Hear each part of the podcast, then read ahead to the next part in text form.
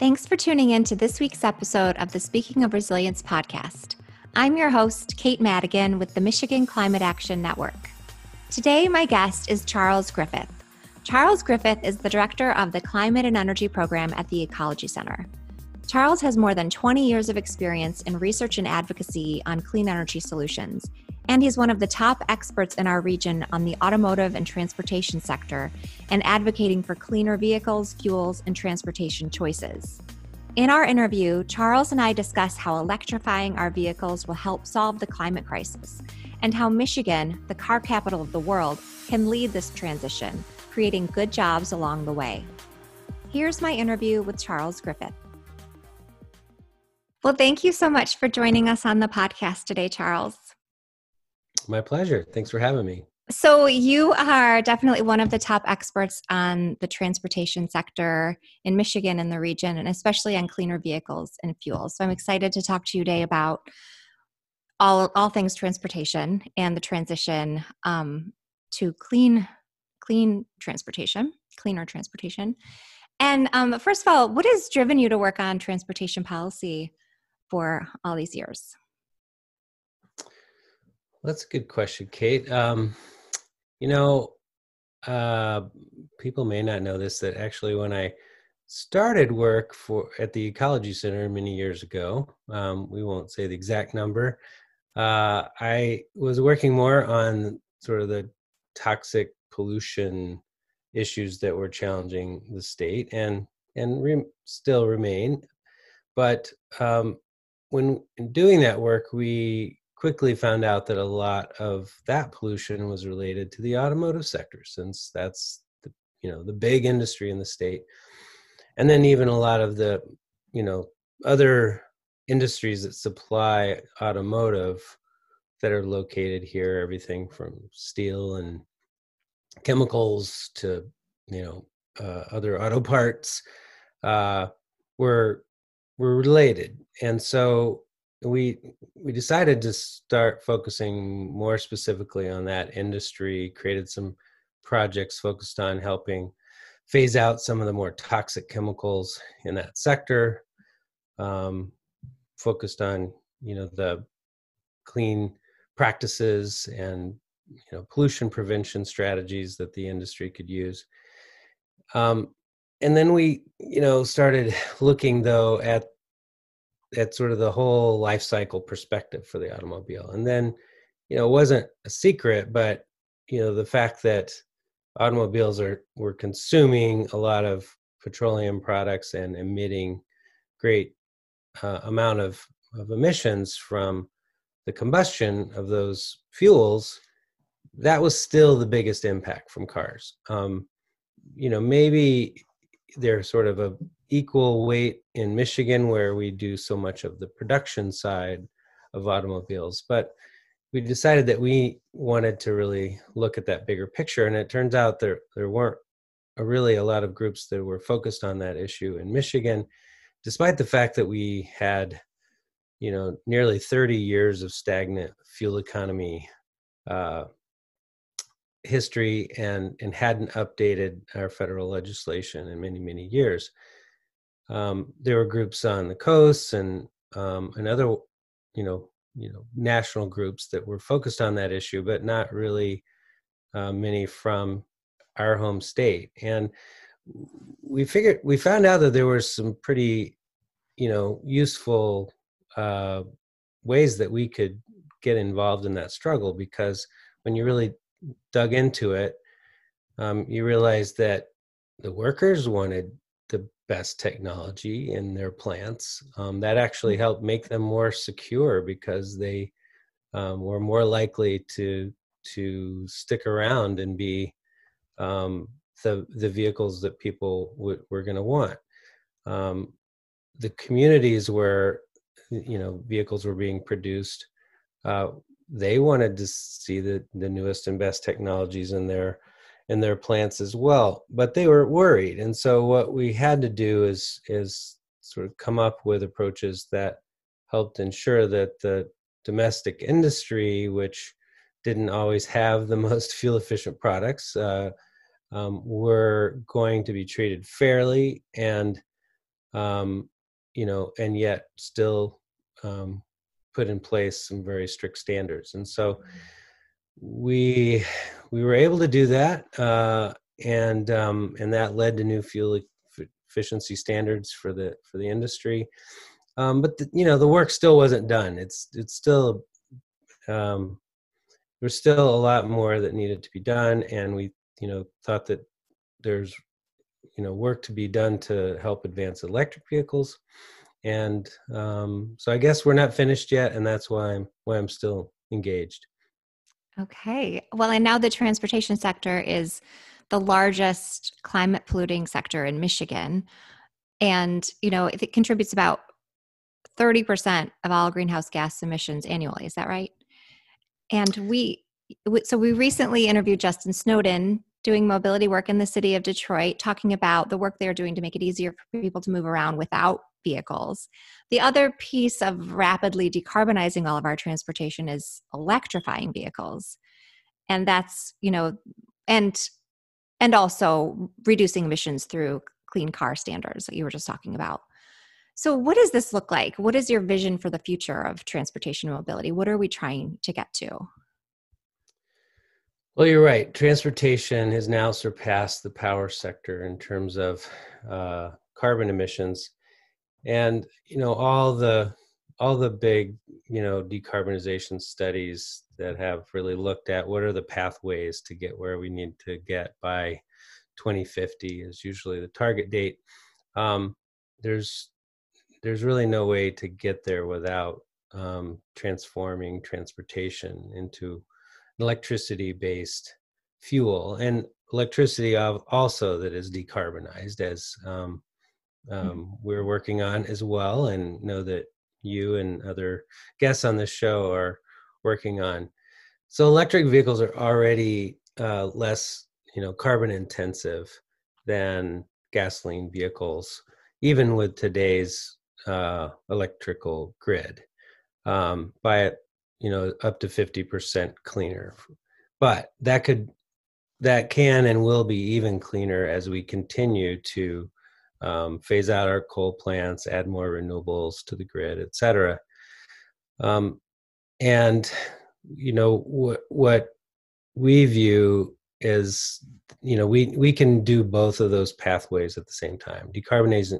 decarbonizing the power sector decarbonizing transportation by moving as rapidly to electrification as possible. And that's not just passenger vehicles, which most people think about, um, but it's also you know buses and trucks and other equipment that runs on on either gasoline or diesel today. And mm-hmm. um, you know, it's also we, we also see a lot of people today trying to pair their electric vehicle, for example, with a with a solar system that they install on their their house, which um, I'm fortunate to be able to do myself. And you know, it's really a great feeling to be able to drive a car that you know is being powered by the sun. You know, it's just it's uh, you know that you're doing your part to reduce the carbon impact of of um, getting around. Mm-hmm let's bust some myths here about electric vehicles. So you just went up north. Were you able to make it up north from Ann Arbor on um, with an electric vehicle and find charging stations? I was, um, and it was the first time uh, in this. You know, it's the first time that I would have been able to do it um, since new stations have been put in just this year um, in part due to um, a program that Consumers Energy has is running to help um, underwrite the costs of installing those charging stations um, in partnership with the state of Michigan, which is using VW settlement dollars, um, which interestingly came from uh, an emissions uh, you know violation from uh, in that in this case diesel powered cars. Uh, so it's you know it's a good use of those dollars to be able to help transform to cleaner transportation um, like we're doing today Yeah. And so, what is needed to speed up the transition to electric vehicles? And I know this is a big question, but what are, you know, what are, this is the big, this is the big question. Like, how are we going to do it? We know we need to get there by yeah. 2050. That means we need to get started right away and move faster than we are now. How do we, how do we do this?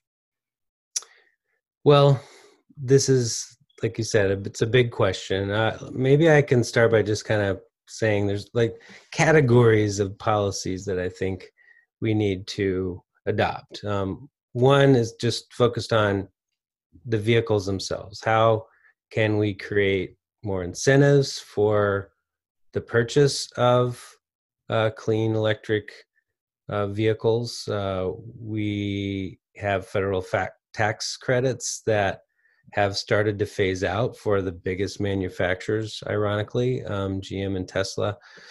Um, mm-hmm. There's been attempts to try to re- reestablish those standards in a way to extend them for those manufacturers. Um, we need to get rid of disincentives uh, like uh, fees on electric vehicles that are that are overly burdensome, I might say. Um, there's standards like federal fuel economy standards that help to drive um, not only more fuel efficient gasoline cars but more electric vehicles as well um, as those standards continue to tighten um, so there's there's those variety of policies but then as you were just you know asking about a minute ago there's the charging infrastructure that um, without having enough available charging infrastructure so you have convenient ways to refuel when you're away from your home um, because most people will have a charging station at home um, we need to have more ubiquitous charging opportunities um, you know i use some fast charger charging stations that are along the highway um, that's very important to build out that network which we're starting to do in the state, thankfully. Um, but we need more public charging at workplaces. Um, a real important um, place is at you know apartment buildings uh, where people don't have direct control over being able to add a charging station, for example. Mm-hmm. Um, and uh, and there's also you know charging infrastructure that will be needed for, for the medium and heavy duty truck sector as well. So you know again let's let's not focus just on the passenger sector. Mm-hmm. so there's also oh go ahead. fast charging stations. How fast can you charge your car at a, the fast charging stations? Well depends on how many miles of charging you're trying to add at a time but in an hour you could charge um oh a hundred or more miles at a time okay. or, yeah so uh maybe 150 so you were saying i interrupted you. Are there other is are these the main the main policy those are the main policy areas. And then i was going to say that we still do need a lot of consumer education.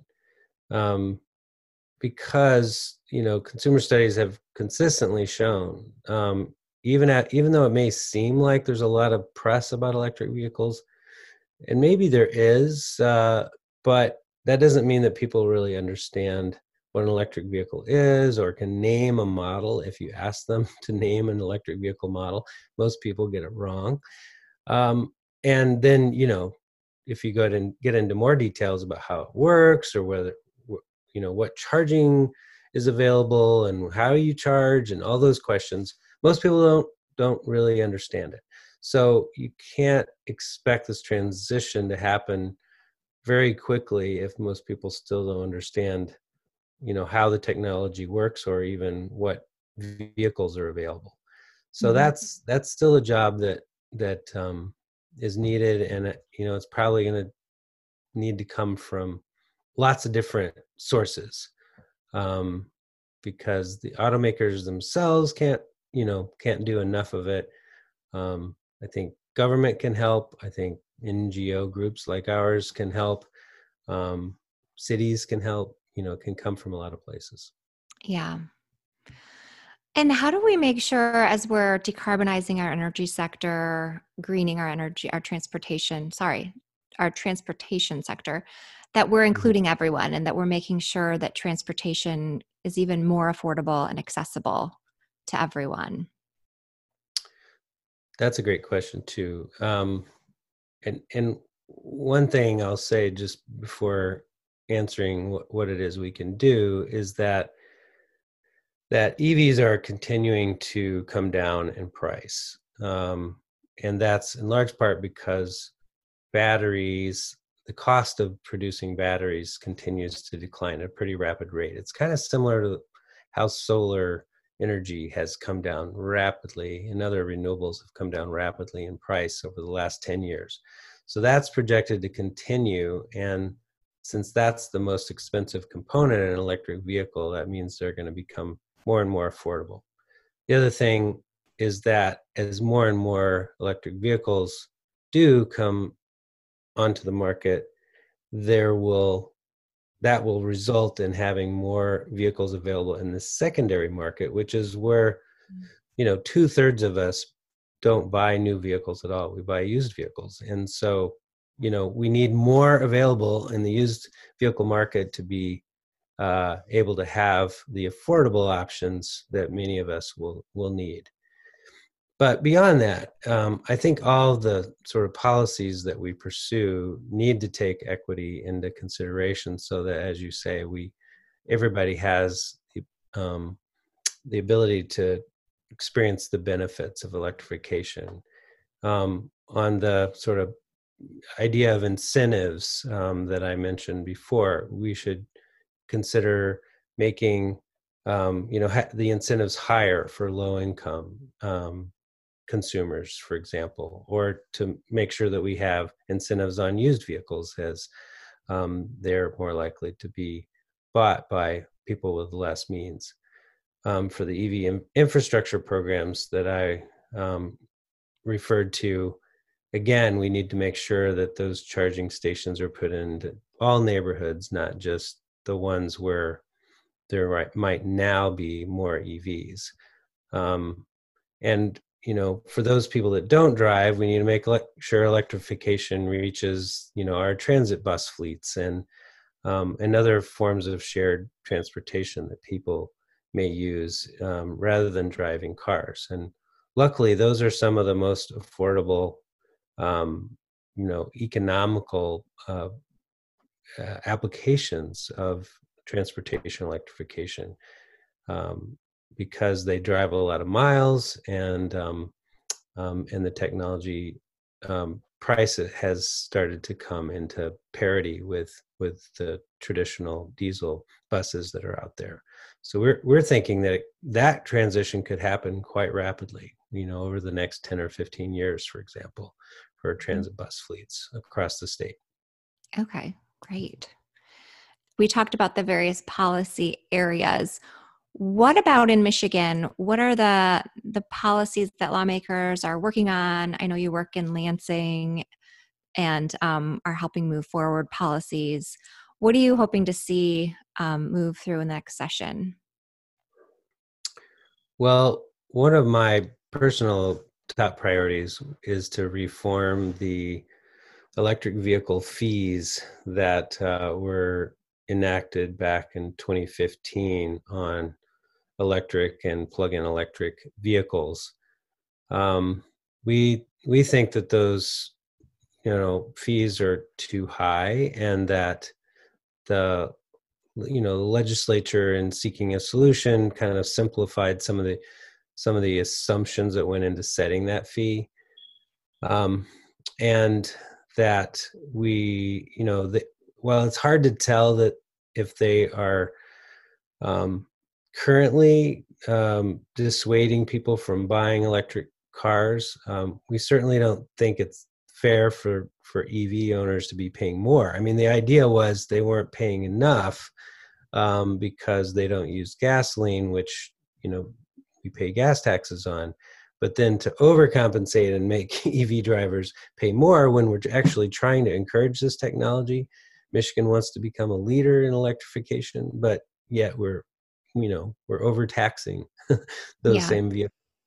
Um, we just want it to be a fair, uh, a fair uh, level, so that everyone is contributing to the roads in a in a comparable way. Um, we have a proposal that we've been working on to base the the fees on the miles per gallon equivalent, which is the rating that electric cars get um, that indicates the number of miles that they would have driven on an equivalent sort of gasoline basis. And we think that that um, would would result in a fair level, given the fact that EV drivers already pay higher registration fees because they cost more to purchase, and registration fees in the state are based on um, the purchase price of the vehicle. So that's that's top priority. Um, The other thing that we'd really love to work on and hope that the legislature next session might be interested in exploring this is is something that um, allows the state to offer purchase incentives for electric vehicles, including again trucks and buses, um, because we know that bringing down that price uh, difference is still, um, you know, probably the the biggest uh, inhibitor for people to to make a purchase.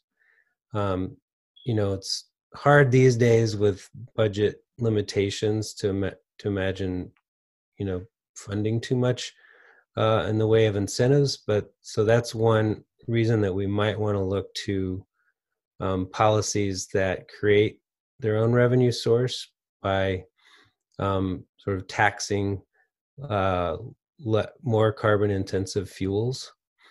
Um, so this is a discussion that um, we're hoping to get started um, and would be great if the legislature in this next session would take something like that up. Okay, that's really interesting. Love to talk more about that. Yeah. Um, we're in the car capital of the world, and so I feel like talking about transportation would be remiss if we don't touch on that. Do you think that um, because you know Michigan, Detroit are home to the automobile industry, does that change this work? Is it different working on you know the transportation sector um, advocating for cleaner vehicles in Michigan than it would be in another state like Florida or somewhere else? Well, I, I'd like to believe it does make a huge difference to work on it here because you know we have really the most to gain um, because because we are the that auto capital and we we want to stay at the forefront of this industry and get be out front and have leading companies and leading you know universities and and and leading government policies that help um, ensure that Michigan stays in that leadership position. Um, it's Yeah. you know it's not good enough for me anyway to say we're going to be the leaders in producing electric vehicles, but then we're just going to export them all to other places that want to buy them.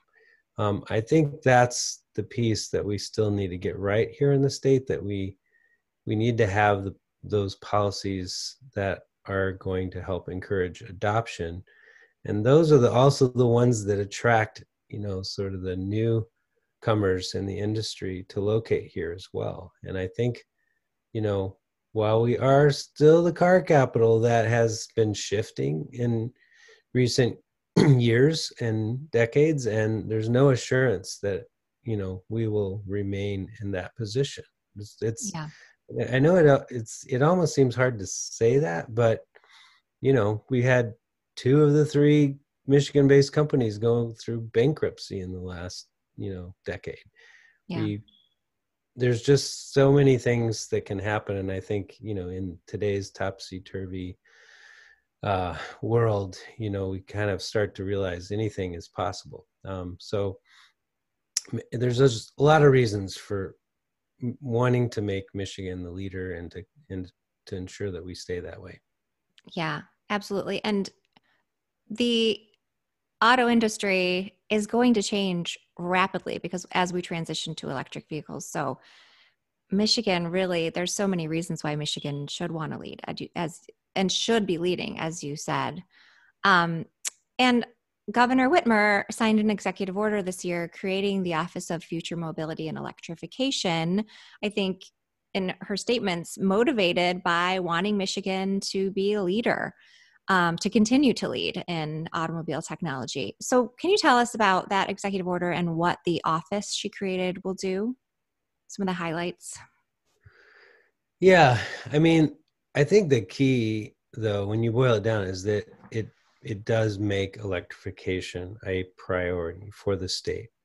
Um, it you know it basically appoints this high level office and a new director to run that office to kind of ensure that Michigan is um, at the top of its game in terms of a whole range of advanced mobility technologies, but now electrification is is you know is carved out as its own um, area that that um, deserves more attention, and that was something that many of us as advocates pushed for um, when this new administration came into office. So we're happy to see that.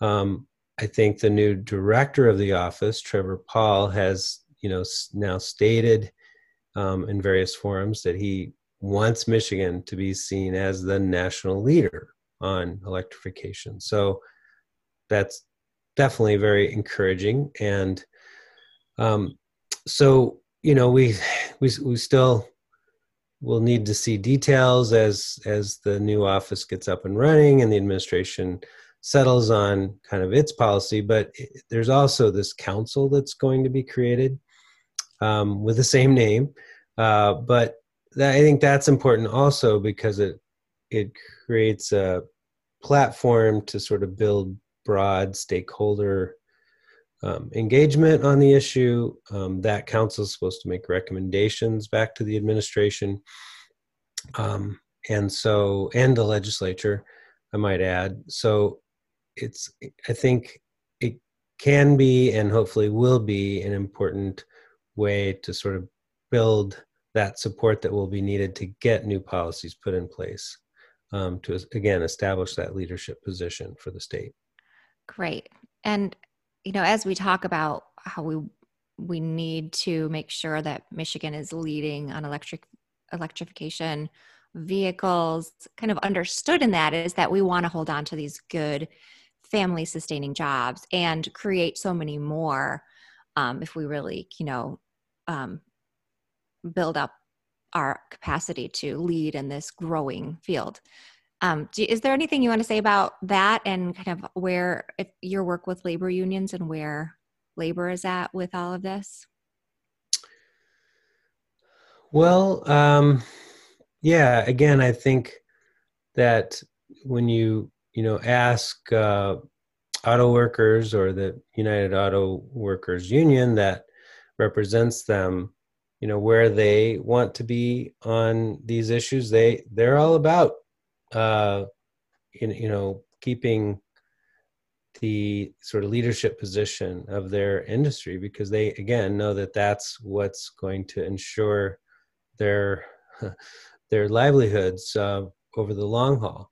But the one key for them is they want to make sure that those vehicles and technologies, those auto parts related to the new um, these new technologies are built here, and so um, that's always going to be an, important for their bargaining strategies. I think you know we saw out of the the GM contract last year that was unfortunately you know long and drawn out. It did result in agreements about um, new electric vehicles being built in the Hamtramck plant. Um, in Detroit. Um, it led to agreements about you know building new advanced batteries um, in Ohio, where they were actually shutting down um, another plant there. Uh, so you know those are the bread and butter issues for them, and they should be things that we support as well because yeah. yes, we're going to be better off and we're going to have more support for these technologies if if we're indeed reaping the benefits of of uh, having produced them. So I think we have very you know mutual interests, and we're gonna you know we'll continue to to work with our brothers and sisters from the labor movement to to help ensure that that happens. Yeah, thank you. Mm-hmm. And there's also a lot impacting transportation at the federal level. Um, as you mentioned before, the the clean car policies um, from the Obama administration and now the Trump administration is working to roll back those many those policies along with many other climate policies. Where what are your thoughts on that and where do we go from here? Yeah, yeah, the federal fuel economy standards rollback has been really disappointing, um, especially I think because it was such a signature policy of the Obama administration. Um, one of the, I think the first presidential order um, of President Obama was announcing their work with the state of California to develop unified federal fuel economy and greenhouse gas standards which would was going to be the first time ever that they would be unified and it's something that the industry had asked for for years because it doesn't really help them to have two sets of standards out there that they have to meet you know um, one unified standard standard works a lot better now maybe they complained a little too much about where those standards ended up which kind of led to opening this pandora's box that you know led to the the rollback. Um, they aren't they didn't end up quite as bad as the original proposal, which was just to freeze them at 2020 levels for another five years, which you know doesn't do anybody any good, and the industry didn't even support that. Um, uh, the there it is notable that several automakers um, including Ford Motor Company, did sign agreements with the state of California agreeing to um, hold their companies to standards that are above the new national standards that are more in alignment with what California was was pushing for. So that's promising.